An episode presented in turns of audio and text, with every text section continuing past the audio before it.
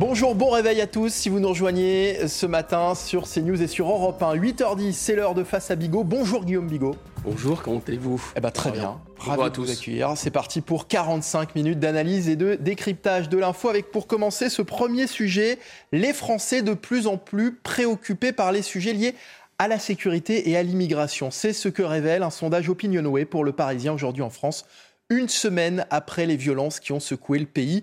Toujours selon ce sondage, 69% des Français considèrent que le gouvernement a mal géré les émeutes. Les détails d'Augustin Donadieu. Les émeutes ont-elles fait évoluer les principales préoccupations des Français? Oui, selon le dernier sondage Opinionway. Après les dernières nuits de violence en France, la préoccupation des Français concernant le pouvoir d'achat reste en tête, mais en recul de 5 points, contrairement à l'inquiétude concernant la sécurité ou l'immigration, qui a augmenté de 10 et 8 points. Personnellement, je pense que ce serait la sécurité. Il y a des grands problèmes de sécurité euh, qui, se posent un peu partout, que ce n'est pas en France, hein. c'est en Europe, c'est même à l'international, il y a beaucoup, beaucoup de problèmes de sécurité. Depuis les récentes émeutes dans le pays, 69% des Français estiment que le gouvernement a mal géré la situation. Mais malgré le décès du jeune Naël, la majorité des Français, à 73%, continuent d'avoir confiance dans la police. Dans la police, il y a des gens qui font leur métier très bien, très consciencieusement. Et puis, il y en a d'autres qui le font moins bien. Et ça, ça s'applique euh, dans tous les métiers et dans tous les secteurs, que ce soit le privé, la fonction publique. Je pense qu'il ne faut pas tout mélanger. Euh, on a la chance d'avoir une, euh, une police qui est notre sécurité. Enfin, pour régler les problèmes dans les banlieues, plus de la moitié des citoyens voudraient une plus grande fermeté. Mais 15% d'entre eux estiment que les problèmes ne peuvent plus être réglés. Guillaume Bigot, des Français qui n'ont plus les mêmes priorités depuis les, émeutes. On peut imaginer aussi que ça pourrait peut-être pousser Emmanuel Macron à revoir sa fameuse feuille de route Alors, je ne dirais pas d'abord qu'ils n'ont pas les mêmes priorités, je dirais qu'il y a un rééquilibrage entre leurs, entre leurs priorités, puisque la sécurité était déjà un problème, et un problème qui montait quand même assez haut et le pouvoir d'achat reste un problème assez haut. il y a une baisse, effectivement. Moins 5 points pour le pouvoir d'achat et plus 10 pour, euh, pour la sécurité. Mais les deux étaient déjà très hauts avant, et donc il y a un phénomène un peu de vase communicant. Alors, premier commentaire, c'est normal, nous sommes au lendemain de crise extrêmement grave, qui est une crise d'ordre public. Voilà, donc c'est absolument normal. C'est une crise d'ordre public dont, d'ailleurs, les autorités ont fait tout ce qu'elles pouvaient c'est la formule sur les Mathéo, les Kevin, euh, les 10% seulement d'étrangers dans les émeutiers pour dissimuler le lien qu'il y avait avec l'immigration. Et en fait, les Français euh, repèrent tout de même ce lien. Euh, par ailleurs, L'autre chose qui me semble intéressante, c'est que les Français font preuve d'une sorte de maturité. Moi, vous savez, je crois à l'intelligence collective. Je crois ni à McKinsey, ni à ChatGPT, encore moins à nos dirigeants qui sont que finalement les, les sortes de ventriloques de ChatGPT et de McKinsey. Je crois que l'intelligence collective est assez forte. Pourquoi? Parce qu'ils voient bien qu'il y a un lien avec l'immigration, mais il voit bien que le lien est décalé dans le temps. C'est pas l'immigration immédiate, c'est pas les gens qui sont sans papier, qui s'emploient. Ce sont 20 ans plus tard euh, leurs enfants qui vont être entassés euh, dans des ghettos, qui vont ensuite poser problème, être pris en main par des réseaux réislamisés, euh, partir dans des réseaux de, trafic, etc., qui vont poser un problème. Donc je trouve qu'il y a une intelligence collective qui ressort de ces, de ces mesures. évidemment, deuxième commentaire, nous sommes à chaud. Et donc, on peut imaginer aussi que ce phénomène de vase communicant entre la question d'abord du pouvoir d'achat qui reste importante, mais la question de la, de la sécurité pourrait aussi se. Si, la situation de la sécurité se rétablit, eh bien, euh, ça pourrait redescendre, et ce qu'on a vu à plusieurs reprises déjà. Le pouvoir d'achat reste assez élevé quand même comme, comme priorité. Hein. C'est quand même très important. Si vous regardez ce qui se passe à la, à la tête des préoccupations des Français, vous avez quand même, un, le pouvoir d'achat, vous avez effectivement mmh. la sécurité, mais vous avez la protection sociale, mais vous avez l'environnement et vous avez l'éducation. C'est pour ça que je pense aussi qu'on peut parler d'intelligence collective. Les Français ne détachent pas. Et en fait, Ils ne détachent pas. Le conflit social, par exemple, n'est pas terminé. Oui, et c'est là où je pense qu'il y a un, problème frontal avec la vision, on en reparlera, mais un peu saint-simonienne, chat GPT, plus McKinsey, plus l'Europe, plus on va tout résoudre les problèmes comme ça. Euh, bah non, en fait, de manière techno technomarché. Les Français ne croient pas au technomarché. En revanche, ce qu'on constate dans tous ces sondages, c'est qu'il y a une aspiration, une demande à une protection de l'État. Ils veulent un État protecteur, ils veulent un État qui forme, ils veulent un État qui éduque, ils veulent un État qui prend des mesures contre euh, le réchauffement climatique, ils veulent un État qui assure une protection sociale et ils veulent un État qui les protège tout court. Donc protection sociale et protection régalienne, si vous voulez, l'opposition, elle n'est que dans la cervelle de nos dirigeants, elle n'est pas dans les sondages manifestement. Et enfin, troisième enseignement rapide, moi je trouve qu'il y a quand même un décalage stupéfiant entre ce que les dirigeants pensent de leur propre action, c'est-à-dire l'autosatisfaction, et la manière dont les Français les Hmm. jugent, avec énormément de sévérité. Alors ici, l'in- l'inquiétude règne à moins d'une semaine des festivités du 14 juillet. Elisabeth Borne, de son côté, tente de rassurer ce matin euh, chez nos confrères du, du Parisien. On en parle avec vous, Sandra Tchombo. La Première ministre annonce des moyens massifs pour protéger les Français les 13 et 14 juillet. Le gouvernement veut montrer coûte que coûte qu'il reprend la main après les émeutes, mais à l'approche de ces 13 et 14 juillet, il craint un nouvel embrasement dans les cités notamment. Pour cette raison, Elisabeth Borne l'affirme, les moyens seront massifs pour protéger les Français pendant ces deux jours sensibles. Je viens par ailleurs de signer dans un décret publié ce dimanche au journal officiel l'interdiction de la vente, du port et du transport de mortiers d'artifice à cette occasion. Le gouvernement réfléchit également à une amende spécifique pour les mineurs sur le modèle de l'amende forfaitaire pour les adultes quand ils commettent de tels actes. C'est rapide et efficace, souligne Elisabeth Borne. Elle ajoute Aujourd'hui, quand un adulte commet un acte de cette nature, on peut avoir recours à une amende forfaitaire. Ce n'est pas possible pour les mineurs. Nous allons donc construire un dispositif qui le permette. Sur le plan judiciaire, les émeutes qui ont secoué la France ont donné lieu à 3734 gardes à vue, dont près de 500, euh, de 400 incarcérations selon le ministère de la Justice. Un sujet que euh, la Première ministre a évoqué dans cette interview dans Le Parisien. Elle déclare Au plus fort de la crise, dans la nuit du jeudi 29 au vendredi 30 juin, il y avait 7000 à 8000 personnes violentes dans les rues. Il y a près de 6 millions d'habitants dans les quartiers politiques de la ville. Donc il faut aussi prendre un peu de recul. Enfin, Elisabeth Borne l'assure l'État n'a rien lâché sur ses valeurs, la justice et l'ordre républicain.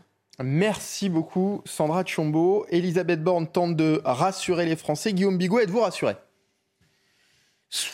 Ouais, on- on- je pense qu'on on en est même plus là. Je suis euh, un peu atterré quand même par cette interview. Je dois vous dire. ce mot. Oui, non, c'est ça, parce que rassurer, euh, non, et, et après tout, je pense que là aussi, les Français font preuve d'une intelligence collective. Ils, ils- ils n'attendent pas de leurs gouvernants qu'ils règlent en 48 heures, en 24 heures des problèmes qui sont aggravés, installés, bien installés depuis 30-40 ans. Donc, je, bon, donc on n'attend pas finalement euh, être rassuré. Et, et moi qui observe ces problèmes euh, avec un casquette de politologue, je ne m'attends pas à être rassuré par une déclaration du Premier ministre. En Après, revanche- ça, ça- ça paraît normal qu'elle propose des choses, notamment oui. pour, euh, pour l'échéance à venir, qui est ce- ces festivités du 14 juillet. Eh bien, on y vient. On y vient. Mais remarquez néanmoins qu'on est quand même dans le court terme. On est vraiment dans le court terme. C'est-à-dire, comment c'est possible d'apaiser tout court en 100 jours? Ça commence comme ça, les 100 Bien jours. sûr. Alors, les 100 jours, ça commence avec l'annulation de la visite de Charles III. Mais on va en parler dans un instant des, Alors, des, des on 100 parle jours. des 100 jours plus tard. Mais si vous voulez, là où ça devient vraiment atterrant, c'est qu'il n'y a plus que quelques jours donc, pour euh, apaiser avant le 14 juillet, que tout le monde appréhende le 14 juillet. Le 14 juillet, qu'est-ce que c'est? C'est la fête nationale, ça célèbre l'unité du pays, la concorde. Et là, tout le monde, finalement, tous les Français ont peur du 14 juillet. Enfin, je sais pas, vous imaginez le renversement symbolique quand même. Et d'ailleurs, beaucoup d'émeutes ont, ont utilisé des mortiers d'artifice précisément au 14 juillet. On tire les feux d'artifice. Vous voyez, la mise en abîme qui est absolument incroyable. Ensuite, là, ce qui est assez étonnant, c'est à la fois, ça ressemble à l'autosatisfaction, on va peut-être creuser la question parce que je ne suis pas sûr que ça en soit vraiment quand on lit entre les lignes. Par contre, il est question quand même euh, de mesures massives, d'une action énergique.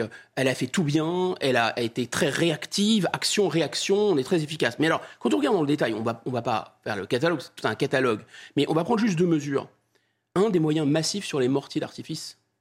D'accord. Alors, sauf que elle est en train de parler de moyens et d'une législation qui est déjà en place. C'est ça.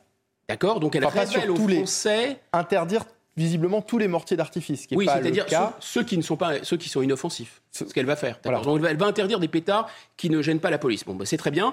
Sinon, en ce qui concerne la législation, elle existe déjà. Donc Madame Borne est en train de dire, mais vous savez quoi? Mon action consiste à dire à dire aux Français qu'il existe déjà une législation. Super, merci Madame. Nul n'est censé ignorer la loi. Deuxième point, elle va sanctionner les mineurs à droit constant. À droit constant. C'est-à-dire que là, ça veut dire qu'elle ne, elle n'envisage aucune mesure législative supplémentaire parce que le droit constant, c'est ce qui existe. Et est-ce que ce qui existe dissuade les mineurs de participer à des émeutes? Bah, La réponse est dans la question. Il y a une volonté de minimisation, mais absolument incroyable, puisqu'on nous reparle encore de ces 7000 émeutiers. Mais, Madame Borne, arrêtez de prendre les Français pour des imbéciles. Pourquoi vous avez mis 45 000 policiers, gendarmes et CRS en face de 7000 émeutiers Ça n'a juste aucun sens. Hmm. Aucun sens. Dans une ville comme Montargis, qui est une petite ville de moins de 150 000 habitants, peut-être moins de 100 000 habitants, à vérifier, il y avait des centaines de jeunes qui ont attaqué euh, plein, de, plein de cibles. Donc des centaines de jeunes dans une ville comme Montargis, vous faites la multiplication, ça s'est pas passé dans toutes les villes, mais on a eu des informations sur l'ensemble du territoire. Donc c'est mathématiquement impossible, vous avez l'X, Madame Bande, vous devriez le savoir. Ensuite, bah, il y a cette question d'apaisement. Et moi, je trouve que l'entretien, quand on regarde, il, transpire un peu l'autosatisfaction, mais on est proche de l'arrogance. Mais l'arrogance, comme vous savez, ou l'autosatisfaction, c'est pas nécessairement la confiance.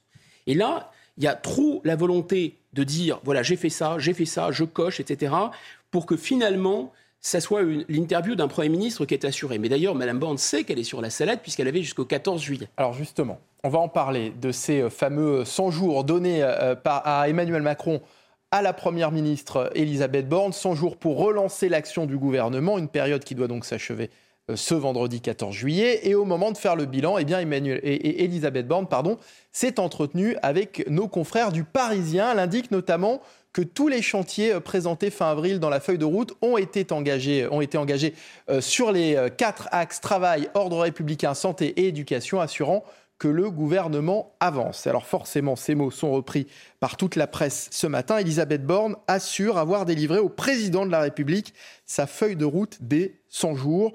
Guillaume Bigot, on peut dire qu'elle a rempli son contrat. Oui, c'est ce qu'elle a l'air de, penser. Mais moi, je reprends cette idée qu'il y a quelque chose de pas assuré et il y a quelque chose où elle, a trop besoin de montrer euh, qu'elle a, a coché les cases du tableur Excel et que ça c'est fait, ça c'est fait, ça c'est fait, c'est coché, pour que ça ne soit pas, ça manifeste pas une inquiétude. D'abord, je pense que Madame Borne, elle a balayé quand même avec énormément presque de snobisme. Euh, vous savez, euh, la remarque de Monsieur Collomb qui était revenu, euh, l'ancien ministre d'Intérieur, on va vivre face à face, elle balaye ça, elle minimise, elle est toujours dans le déni. Et je pense qu'en réalité, elle, Madame Borne, elle a été nommée pourquoi? Parce qu'elle était censée être forte sur le social et l'économique. Je pense que le président de la République savait que le régalien euh, était plutôt qui comprend donc ces questions d'ordre public intérieur, euh, même d'ailleurs euh, les problématiques extérieures de défense, etc. C'est quelque chose sur lequel elle était relativement faible. Et là, on la sent absolument dépassée. Parce que sur le social et l'économique, ça, ça, a débouché sur les retraites.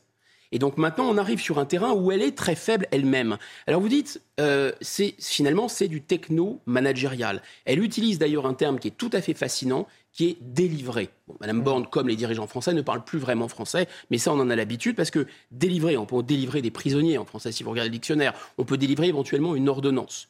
Mais on ne délivre pas des résultats, on ne délivre pas des produits, on ne délivre pas, regardez, euh, j'ai atteint mes chiffres. Ça, ça vient de l'anglais. Jargon managérial. Et donc, Madame Borne est tout à fait typique de ce techno-managérial c'est-à-dire la volonté d'appréhender de manière quantitative tous les problèmes, ça tombe bien, la Félix est une ingénieure, d'appliquer des petites recettes pondues aux États-Unis avec des petites méthodes, y compris des méthodes de communication, y compris des méthodes de manipulation de l'opinion, mais vraiment des méthodes pour dire, regardez, il y a un problème, il y a une solution, on va la quantifier. Généralement, ça consiste, quand il y a un problème, à dire d'abord, écoutez, soyez rassurés, nous réussissons à mesurer le problème. Sur tous les problèmes, c'est ça. Le problème de la Baïa, on a une mesure. Euh, le problème euh, des, des, émeutes, on va mesurer ce qui s'est passé. On va mesurer les prénoms, etc. Donc mesurer le problème, c'est déjà finalement le résoudre. Deuxième réaction euh, technocratique, c'est qu'on va pondre des normes, des normes ISO. Moi, je suis désolé, mais c'est du mauvais techno-managérialisme en quelque sorte. Parce que s'il y avait des indicateurs, par exemple la balance commerciale, elle s'est améliorée Bah non, c'est dégradé. Par exemple, la dette, elle s'est améliorée Bah non, elle s'est aggravée. L'industrialisation, on peut dire la dérivée, euh, voilà, est redevenue positive, mais enfin, c'est quand même pas brillant. Euh, le niveau des élèves avec les classements PISA, ça s'est amélioré ou dégradé? Dégradé. Ah d'accord. Les violences aux personnes, ça s'est amélioré ou dégradé? Ah ça s'est dégradé. Euh, les places dans les prisons, il y en a plus, à peine, en tout cas elles sont pas prêtes. Est-ce que les salaires nets des Français se sont améliorés? C'est amélioré, pardon? Non, pas vraiment. Et là, on retombe sur quelque chose qui est vraiment le, le, fantasme mm. euh, de cette classe dirigeante technocratique française maintenant convertie au marché à l'Europe, c'est-à-dire remplacer le gouvernement des hommes euh, par la gestion des choses. Et là, ça me fait penser à cette formule de Lamartine qui critiquait euh, le Premier ministre de l'époque, Guizot, qui disait, mais écoutez, si c'est pour placer un monsieur Guizot qui fait que de la technocratie, eh bien écoutez, une borne suffirait pour gouverner. Je pense qu'on en est là. Mm. Et pour revenir sur le mot délivré, vous disiez effectivement qu'elle est elle vient d'une école d'ingénieurs. C'est un mot qui est très utilisé euh, à, l'anglaise, en fait. Delivery, qui veut dire euh, lorsqu'une tâche est effectuée dans le monde de l'ingénierie. On, a tendance à dire ça. Euh, et Elisabeth Borne, c'est vrai que beaucoup prédisent son départ imminent de Matignon. dans les prochains jours. Euh, est-ce que cette interview n'est pas aussi une façon de, récupérer un peu de sursis? Je pense qu'elle est assez au courant que le compte à rebours a été euh, enclenché par le président de la République, tic-tac, tic-tac, jusqu'au 14 juillet. Hmm. Donc là, si vous voulez, euh, nous sommes le 9 juillet. Donc voilà, il y a aussi quelque chose comme... Est-ce que ce n'est pas une façon de s'accrocher? C'est une façon de s'accrocher parce que je pense que... Et alors, Madame Borne n'a pas que des défauts. moi, je pense d'ailleurs il faut arrêter de taper sur les dirigeants d'un point de vue personnel. Je pense que les dirigeants sont souvent de bonne foi, essaient de bien faire. Je pense que les dirigeants sont intelligents, je pense que les dirigeants ont du caractère, c'est le cas de Mme Borne. Le problème, c'est plutôt les idées qu'ils ont dans la tête. Ce sont des idées absolument risibles, qui ne fonctionnent pas depuis 40 ans, et ils approfondissent euh, ces techniques qui nous ont amenés là où on en est. Donc, ça, ça risque pas bien de fonctionner. Donc, Mme Borne, oui, c'est quelqu'un qui ne lâche rien, c'est quelqu'un qui a beaucoup de détermination ça se sent aussi. Mais si vous voulez, son, son, son interview peut être euh, un peu euh, biface en quelque hmm. sorte, ou, euh, ou dual, hein, un peu comme les technologies qui peuvent servir militaires ou civils. Là, son, son interview, ça peut être à la fois j'ai regardé, c'est mon leg, c'est mon bilan, hmm. parce qu'elle est très longue cette interview. Hein. Regardez tout ce que j'ai fait, tout ce que j'ai coché. Et de l'autre côté, c'est aussi regarder ma feuille de route, Monsieur le Président. Trouverez-vous mieux que moi Point d'interrogation. On va parler à présent des violences contre la police, contre les personnes dépositaires de l'autorité publique qui ont plus que doublé en 20 ans. Voilà ce que montraient des, statistiques compilées par Le Monde en, en 2021. Mais après les récentes émeutes, ce sont dorénavant les familles qui sont visées. Une situation d'angoisse et d'inquiétude pour les policiers et leurs familles. Euh, c'est ce que nous expliquent Maureen Vidal et Mathilde Ibanez. Oh, ils sont fait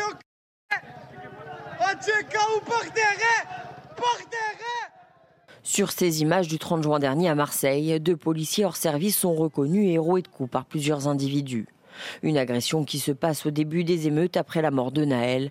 Depuis, les violences envers les forces de l'ordre ne s'arrêtent plus et se dirigent même envers leurs familles.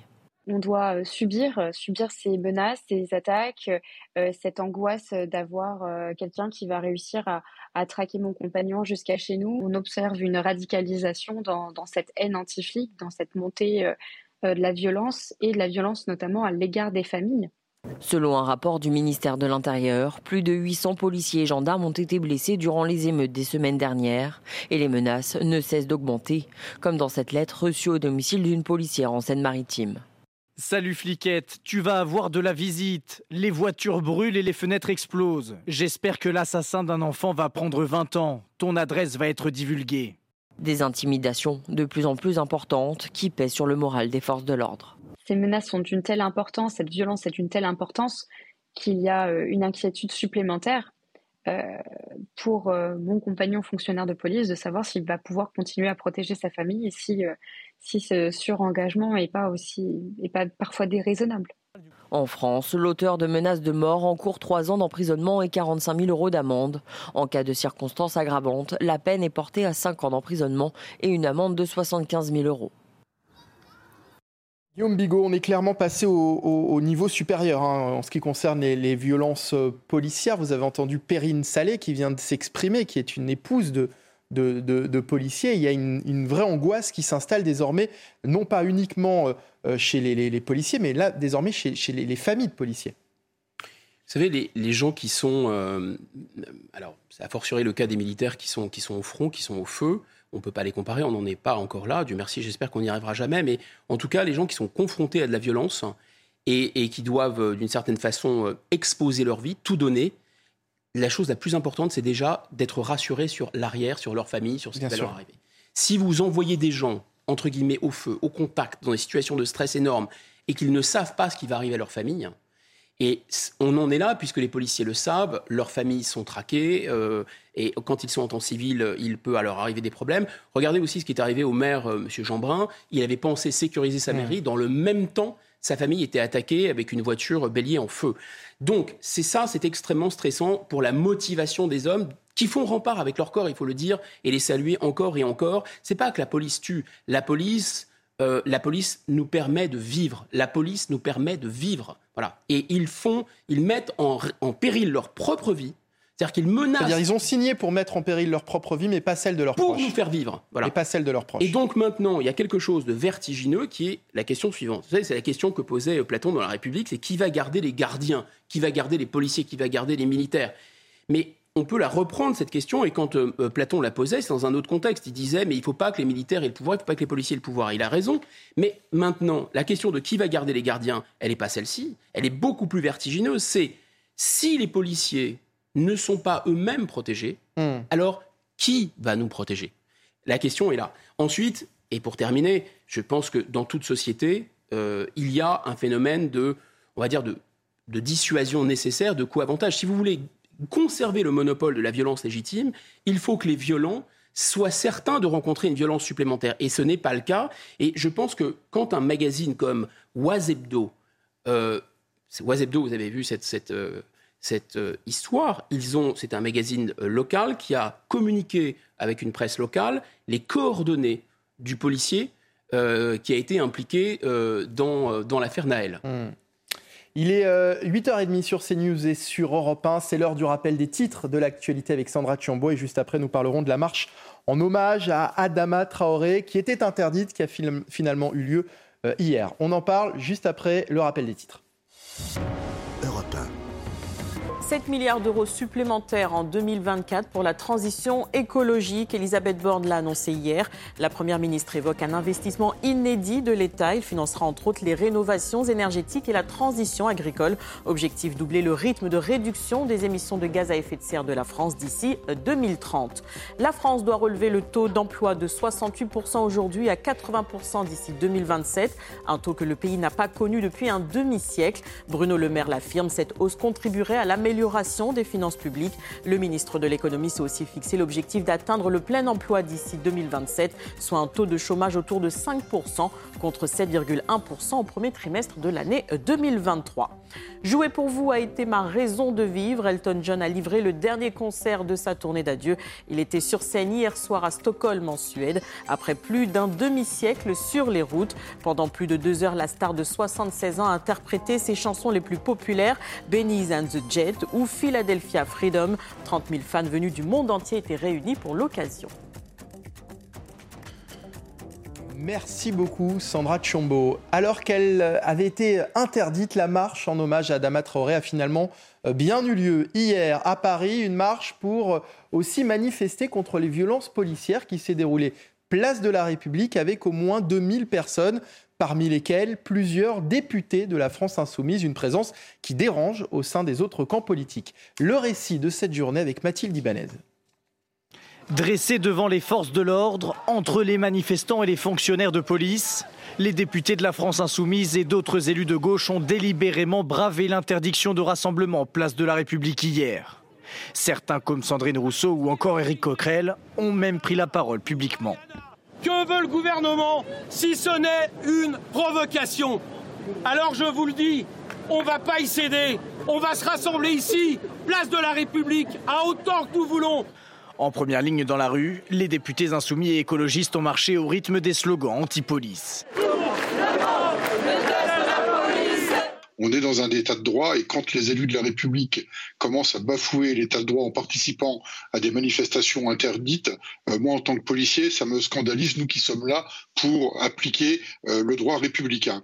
La manifestation s'est néanmoins déroulée dans le calme. Deux personnes ont été interpellées, dont Youssouf Traoré, pour violence sur personne dépositaire de l'autorité publique.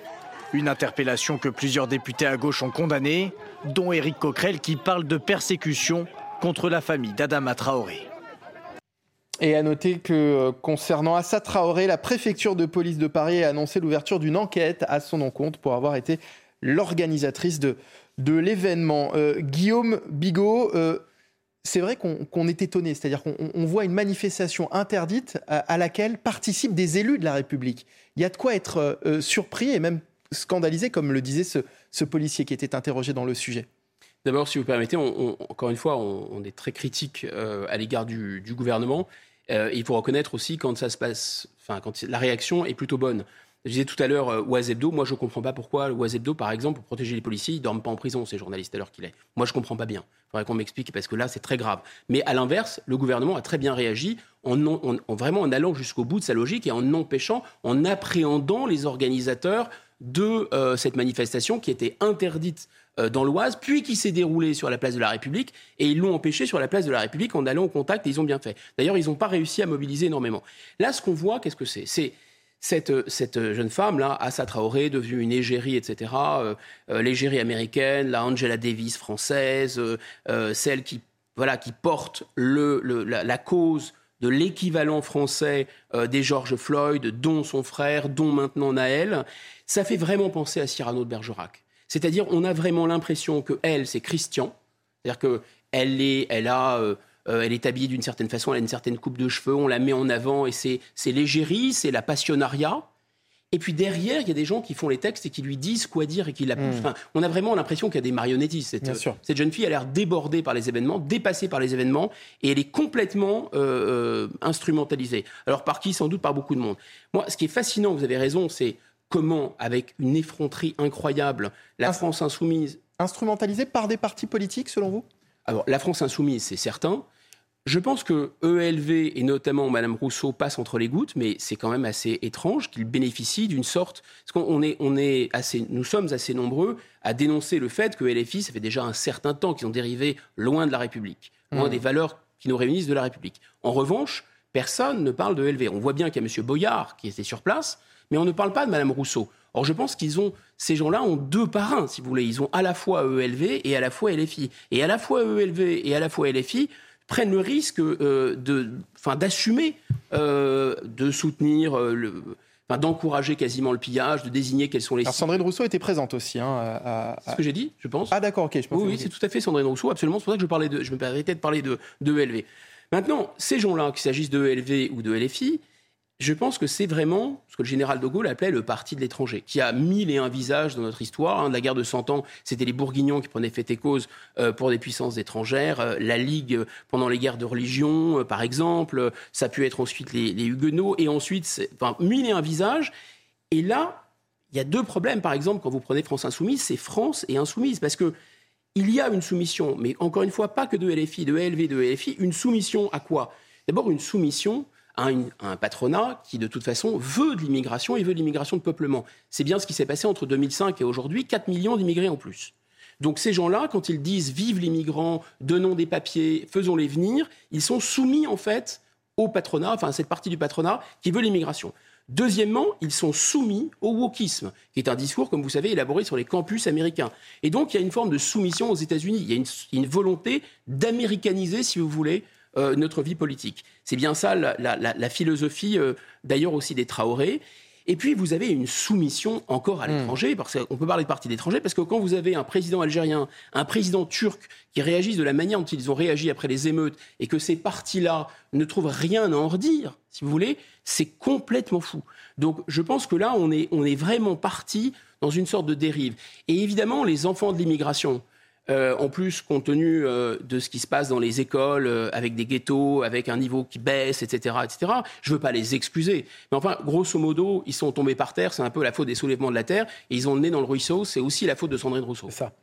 On va parler, on va parler tout à l'heure des, violences contre les policiers, on va parler cette fois-ci des violences contre les élus le gouvernement lance un, plan de 5 millions d'euros pour renforcer la protection des, élus. 12 nouvelles mesures euh, de, protection et d'accompagnement ont été euh, annoncées, alors que de nombreux élus, et en particulier des maires, ont été pris pour cible, vous le savez, ces, derniers mois. Les détails avec Sarah Fenzari.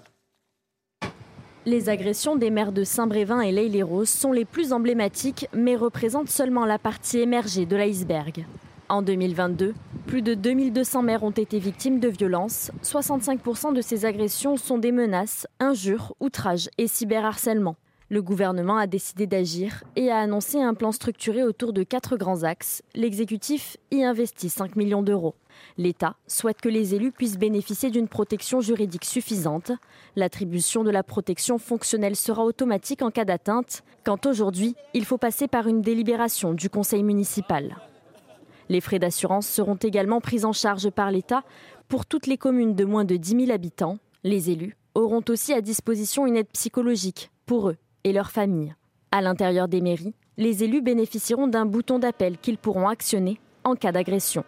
Des mesures qui rassurent ce maire déjà victime de violences. Il y a besoin d'un dispositif qui, euh, euh, est ferme, euh, qui est définitif euh, et qui permet euh, à l'agresseur de sentir que derrière il y a une réaction et qu'il y a une réaction qui est rapide, instantané et durable. Sur le plan judiciaire, harceler un élu local sera une circonstance aggravante et les peines seront alignées sur celles prévues en cas de violence contre des agents en uniforme.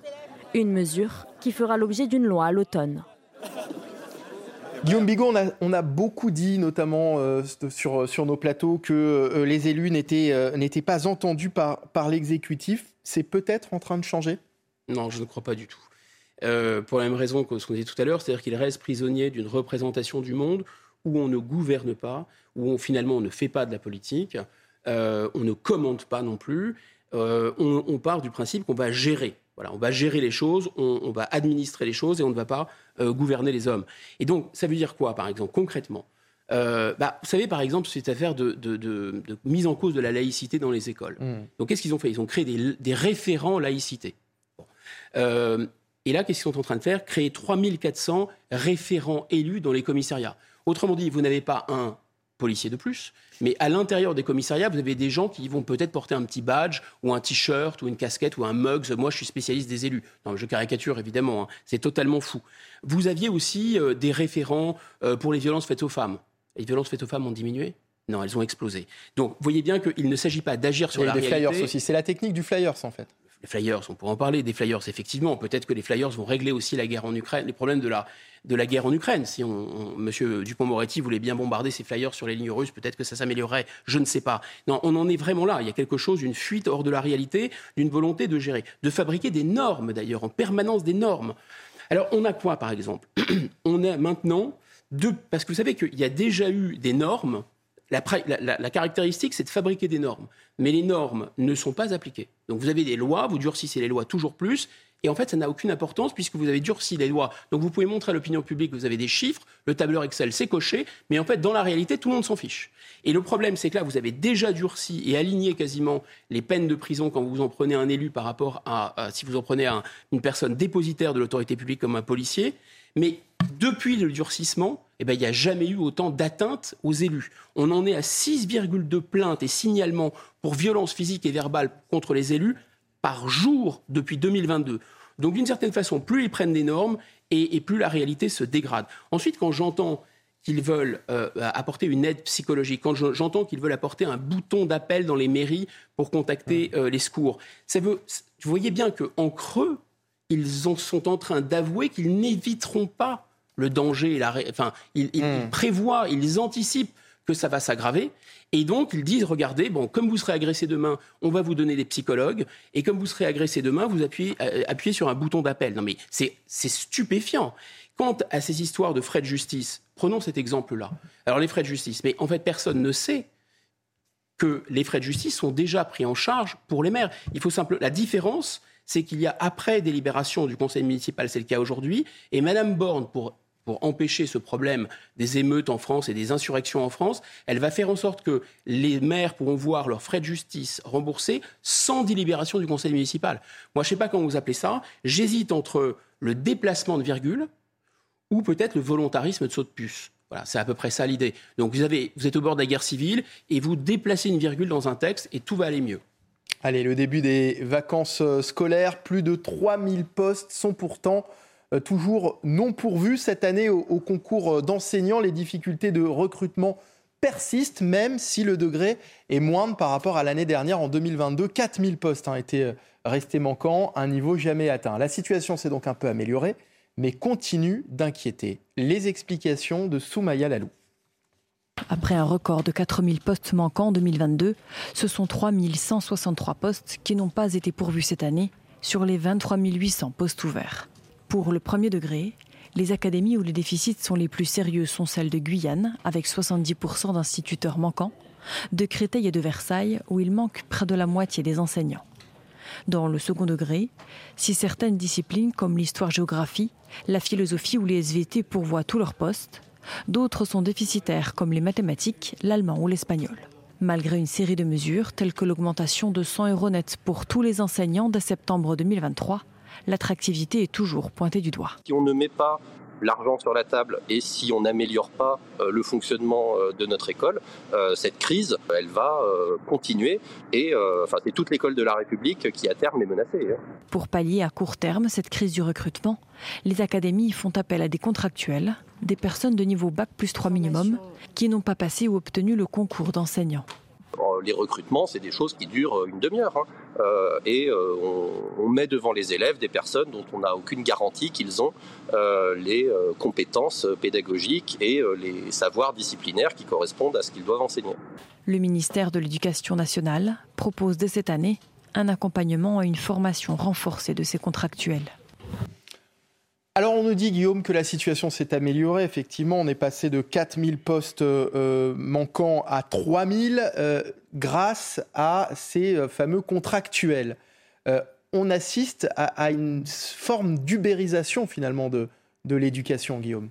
Bah, c'est sûr. De toute façon, je ne sais pas si vous le savez, mais le processus de sélection par l'éducation nationale d'un professeur, héritier des hussards noirs de la République, pilier de la République sur lequel on va s'appuyer pour intégrer ces, jeunes qui menacent d'insurrection, d'émeutes, etc., eh bien, ils sont sélectionnés par la République française, pour certains d'entre eux, hein, bien sûr, pas pour tous, dans un processus qui est moins long et moins complexe, par exemple, que des équipiers chez McDonald's.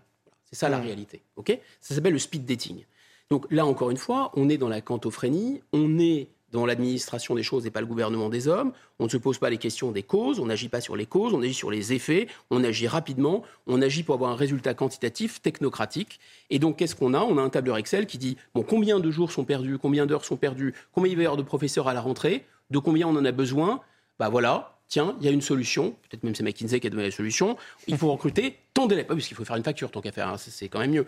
Et, donc on va euh, les recruter en urgence, voilà.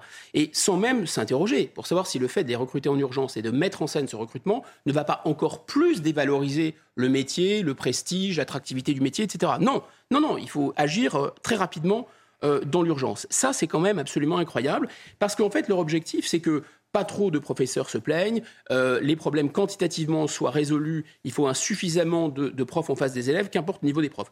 Comment monter le niveau des élèves? Ça n'intéresse personne. Comment attirer des bons profs? Ça n'intéresse personne.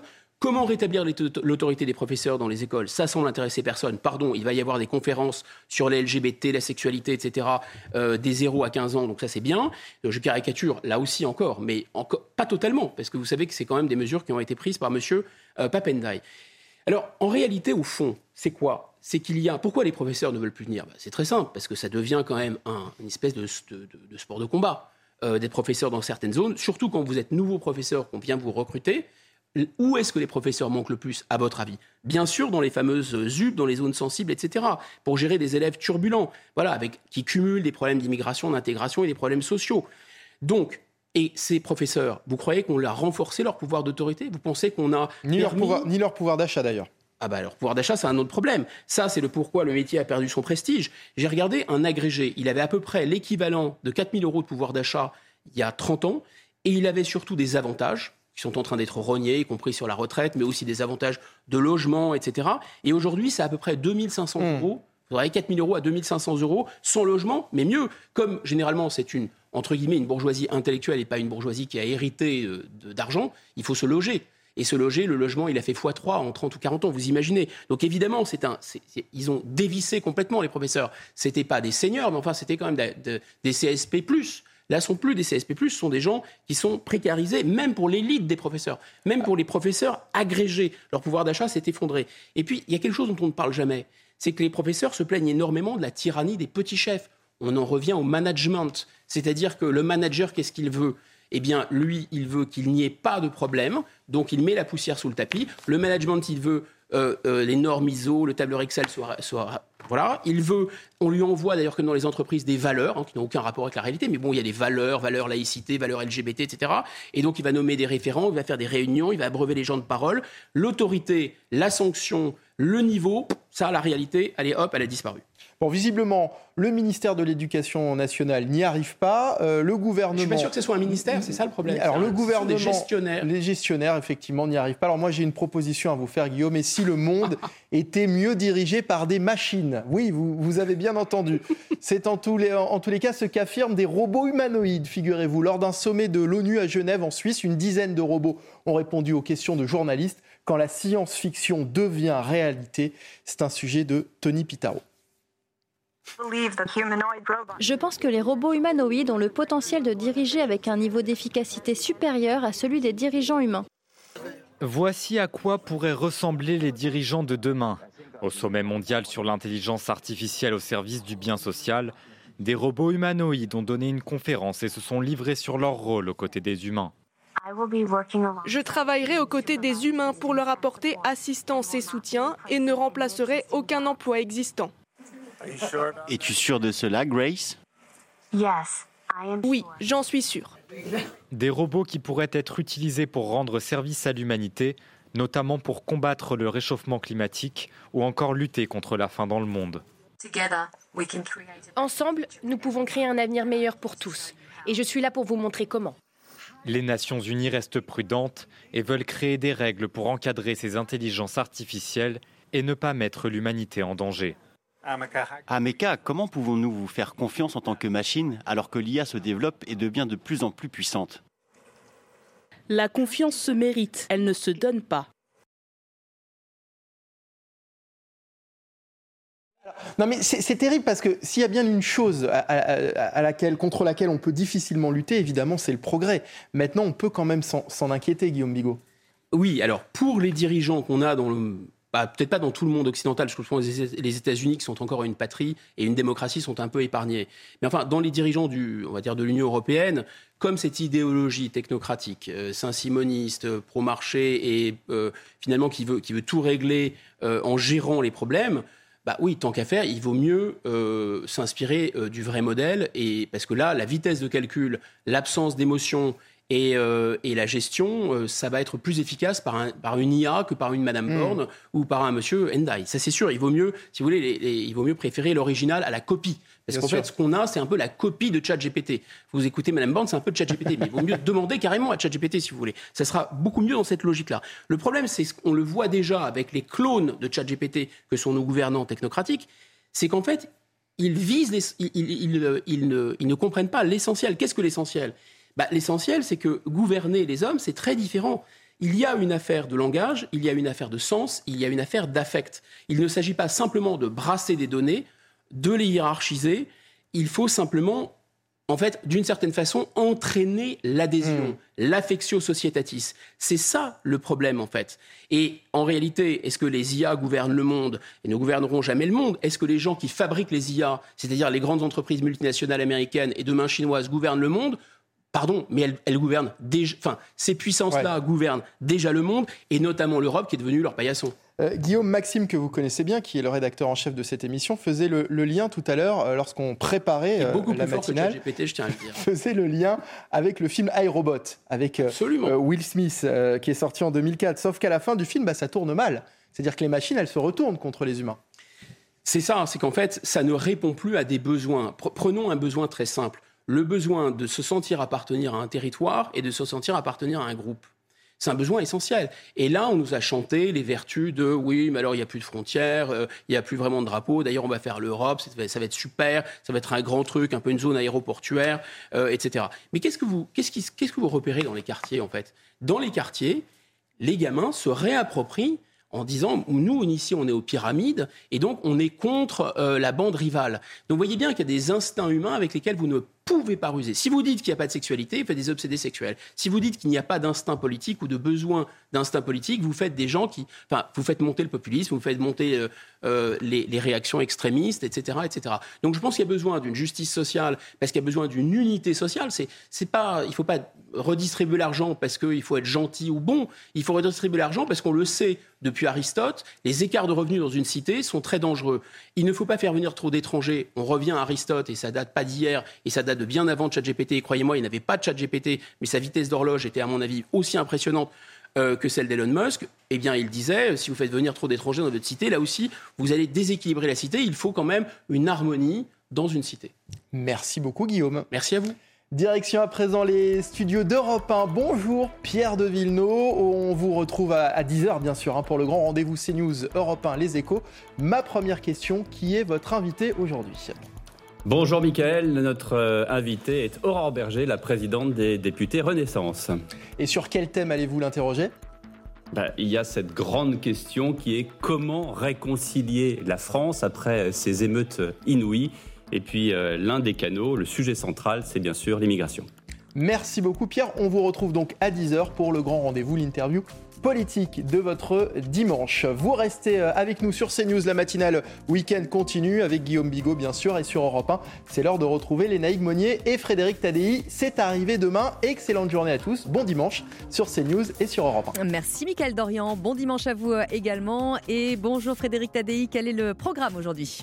Bonjour Lénaïque, euh, Clément Pétro sera mon premier invité. C'est mhm. l'auteur d'une maison sinon rien. Le vrai luxe, c'est l'avenir d'après lui. Ce sera d'avoir une maison avec un jardin.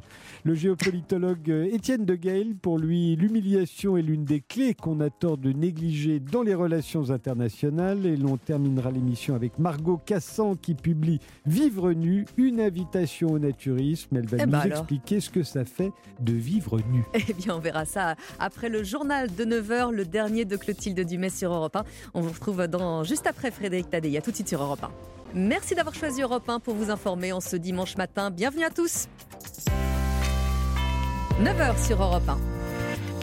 L'heure d'un nouveau point sur l'actualité avec vous, Clotilde Dumais. Bonjour. Bonjour Lénaïque, bonjour à tous. Il pourrait bien être au coude à coude, exactement comme la mythique photo prise en 1964. À l'époque, Raymond Poulidor tente de prendre le maillot jaune à Jacques Anquetil en grimpant le puits de Dôme, mais l'éternel second n'y parviendra finalement pas, presque 60 ans plus tard. La même histoire pourrait donc se répéter cet après-midi entre les deux favoris du Tour, Vingegaard et Pogacar, au cours d'une neuvième étape, justement tracée Martin Lange en hommage à notre poupou national. Oui, ça commence dès le départ. Saint-Léonard de Noblat, 4400 âmes et une star, Raymond Poulidor. Décédé en 2019, Poupou y a passé toute sa vie et il y a accueilli son petit-fils Mathieu Van Der Poel pour les vacances. Quand j'étais jeune, euh, on allait toujours là-bas pendant l'été, donc je prenais toujours le vélo déjà, donc je connais bien les routes là-bas. Je sais pas comment ils vont faire euh, la course, mais normalement, je vais reconnaître quelque chose, oui. Le peloton prendra ensuite la direction du Puy de Dôme, plus vu sur le Tour depuis 35 ans. Le toit de l'Auvergne, théâtre du coude à coude le plus célèbre de l'histoire entre Raymond Poulidor et Jacques Anquetil. C'était en 1964, Bernard Thévenet. On n'avait pas la télé, donc je n'avais pas vu. Mais euh, le lendemain, on avait les, euh, les images de ce, de ce coude. C'était vraiment, vraiment surprenant. Il a vraiment fait la photo au bon moment parce que le coude à coude, ça a duré une fraction de seconde. Hein. C'était vraiment un, bon coup d'œil pour faire ça. D'ailleurs, je crois qu'il n'y a, qu'un photographe qui avait réussi à faire ce truc-là. Un certain Roger Krieger et ces mots de Jacques Godet, directeur du Tour, leur souffle, leur sueur et la laine de leur maillot se mélanger. 49 ans plus tard, on pourrait assister à un autre duel cet après-midi entre Jonas Vingegaard et Tadej Pogacar. Le départ de la course, ce sera à 13h30 à suivre toutes les heures sur Europe 1. Les coureurs qui vont devoir bien s'hydrater puisqu'il va faire euh, très chaud aujourd'hui dans le centre et le sud-est. Quatre départements sont en vigilance orange canicule. Marlène vous en dira plus dans un instant. Dans le reste de l'actualité, Clotilde Assa Traoré visée par une procédure judiciaire pour organisation de manifestations non déclarées. La sœur d'Adama Traoré avait indiqué qu'elle serait euh, présente hier place de la République à Paris après l'interdiction dans le Val d'Oise d'une marche en hommage à son frère décédé lors d'une arrestation par des gendarmes. Au moins 2000 personnes se sont rassemblées hier à Paris contre les violences policières malgré l'interdiction des autorités. L'un des frères euh, Traoré a été placé en garde à vue pour violence sur personne dépositaire de l'autorité publique. Et après les émeutes déclenchées par la mort de Naël à Nanterre, le gouvernement se prépare un 14 juillet tendu. Dans le Parisien, Elisabeth Borne promet des moyens massifs pour protéger les Français. La première ministre euh, a d'ores et déjà décidé d'interdire la vente, le port et le transport de mortiers d'artifice. Elisabeth Borne qui promet par ailleurs 7 milliards d'euros supplémentaires l'an prochain pour euh, financer la transition écologique. La présentation de la feuille de route pour la planification écologique a été euh, repoussée justement en raison du contexte de violence, mais le travail est fait, assure la chef du gouvernement.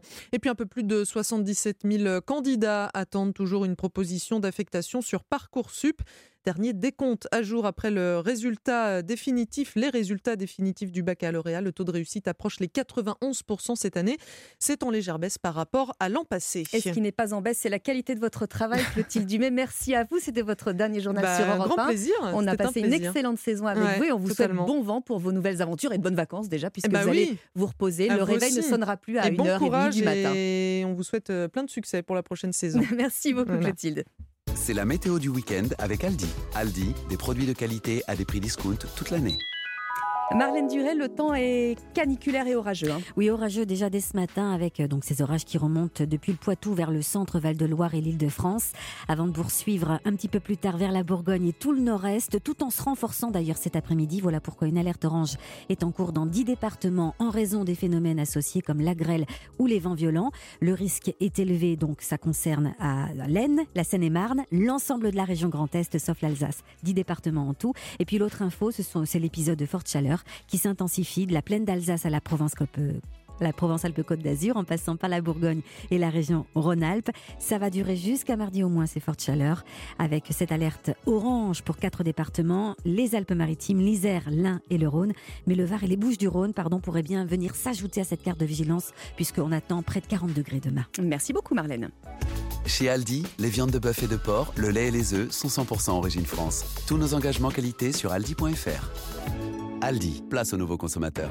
Et c'est la fin d'Europe 1 matin week-end. Merci à tous de nous avoir suivis ce matin et une partie de l'année. Euh, Ça a été un vrai plaisir avec euh, une partie de l'équipe qui va partir euh, en vacances. Un grand merci en particulier à Aline Martinez, grâce à qui près de 200 invités se sont euh, succédés à ce micro. Merci également à notre chef d'orchestre Nicolas Charpentier. Et puis on souhaite bon vent également à Nina Droff qui quitte la station également aujourd'hui. Et puis merci à Thomas qui est au bocal et qui écoute tout ce qui se passe sur cette antenne pour vous assurer euh, une diffusion euh, des plus propres. Vous Et restez- merci à vous, merci quand à même. vous. Merci à moi. Écoutez, moi je reste là encore tout le mois de juillet. Et une pensée à Valérie Darmon qui vous accompagne. Darmon qui va revenir, qui est en vacances euh, également. Tout à fait. On a passé une très belle saison et moi je vous retrouve évidemment à midi et demi.